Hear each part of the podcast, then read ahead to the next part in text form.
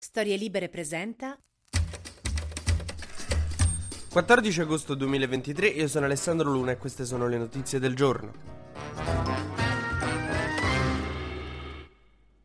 Ed eccoci ritrovati a chi è tornato dalle ferie, a chi ci sta per andare. Io ritorno qui in postazione per raccontarvi le giornate politiche da questo microfono. Spero di non esservi mancato questa settimana, se no ci sono seri problemi vi consiglio di parlare con qualcuno. Mi sono perso un po' di cosette questa settimana, ne sono successe, che uno non lo, non lo direbbe a inizio agosto, invece ne sono successe prima fra tutte. È morta Michela Murgia e questa è una cosa che ci ha lasciato un po' tutti sconvolti. E io Michela Murgia l'ho conosciuta come attivista e come commentatrice politica più che insomma come scrittrice in realtà io non ho letto nessun suo libro. E però insomma farò il contrario del ministro San Giuliano quindi li leggerò prima di dirvi che sono bellissimi. L'ho conosciuta come attivista nel senso che l'apprezzavo per, per, per il lavoro che faceva. Lei diciamo interpretava il suo ruolo in una maniera che a me piace molto che era non tanto quella di convincere ancora di più chi già era d'accordo con lei, cioè lei lo faceva quello, ma poi si spendeva anche tanto nel cercare di parlare a chi non era ancora d'accordo con lei. Io mi ricordo una volta andò a Muschio Selvaggio da Fedez e Luis Sal, cioè Michela Murgia che va da due maschi bianchi etero ricchi che hanno un podcast, che è, che è come un vegano che va al festival del cane fritto in Cina. Però lei ci andava, ogni tanto sentiva qualche sperata, si fermava un secondo, diceva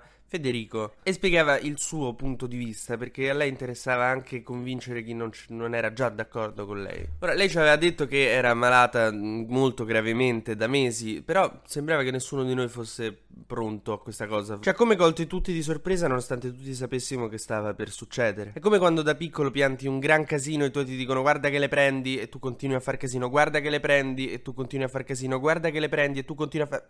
Ma che mi avete tirato un ceffone? Ecco, la morte di Michela Murgia è stata a occhio e croce così.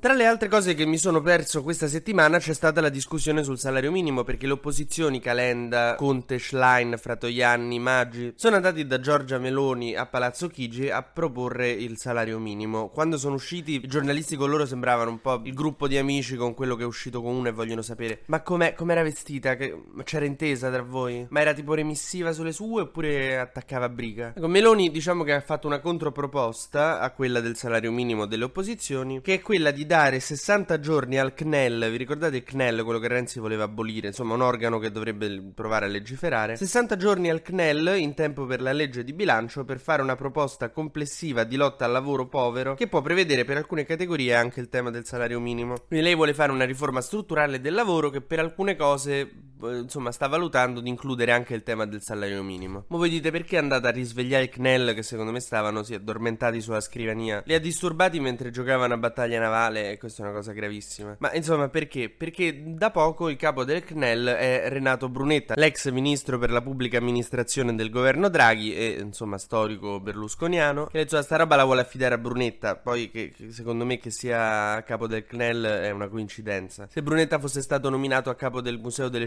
Cere di Madame Tussauds, Meloni avrebbe affidato la proposta sul salario minimo al Museo delle Cere di Madame Tussauds pur di farla fare a Brunetta. Le opposizioni hanno reagito un po' così così su questa cosa, Calenda è entusiastissimo, proprio è uscito contento, ha detto che era andato tutto benissimo mentre dietro Conte e Schlein tiravano cazzotti al muro. Schlein dice che eh, non sa se rincontrerà Meloni perché eh, al tavolo con lei ha trovato poche proposte. Che però eh, le, le dovete fare voi le proposte in teoria, no? È come se io vado a chiedere un prestito in banca per aprire un'attività e me ne vado via indignato perché c'aveva poche proposte lui. Cioè lo devo avere io il business plan, tanto che Meloni una delle cose che critica all'opposizione è che le opposizioni per una proposta che lei dice che eh, condividerebbe però non hanno indicato le coperture dicendo tanto poi ci deve pensare il governo. Che insomma, bello fa opposizione così. Nel frattempo le opposizioni hanno lanciato una raccolta firme eh, online con un sito per il salario minimo di 9 euro l'ora. A cosa serve questa raccolta firme online sul salario minimo? A poco, perché cioè semplicemente a far vedere che stiamo facendo una battaglia, diciamo.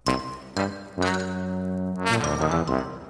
Roberto Mancini non è più il CT della nazionale italiana di calcio, si è dimesso eh, dieci giorni dopo aver accettato il ruolo di plenipotenziario responsabile anche di Under 21 e Under 20, che diciamo non è gergo calcistico ma la definirei una calendata. Adesso per il suo successore si fanno i nomi di Luciano Spalletti e Antonio Conte, ma anche Giuseppe Conte, io ce lo vedrei bene, anche se avrei paura che tipo metti sta Italia-Algeria, andiamo sotto di un gol, lui va spogliatoio, si cambia di tuta e decide che è il nuovo allenatore dell'Algeria.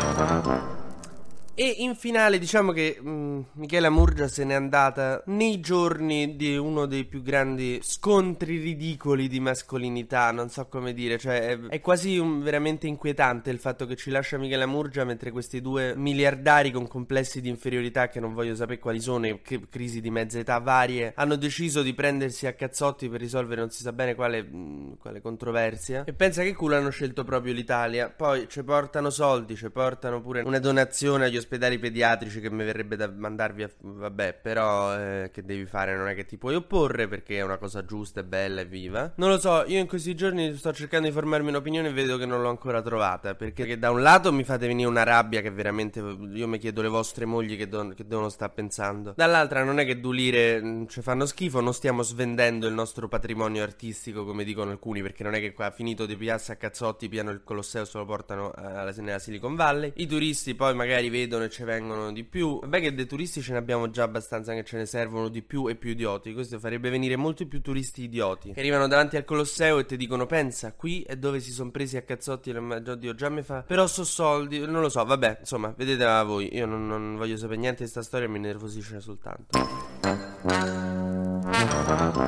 TG Luna torna dopodomani, quindi mercoledì, perché domani è Ferragosto, quindi non me cercate che non me trovate. E poi riprende come, insomma, per, per tutto il prossimo anno la seconda stagione di TG Luna.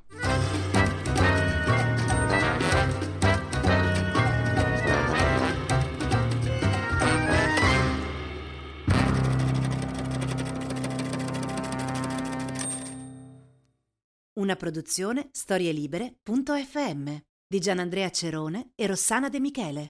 Coordinamento editoriale Guido Guenci.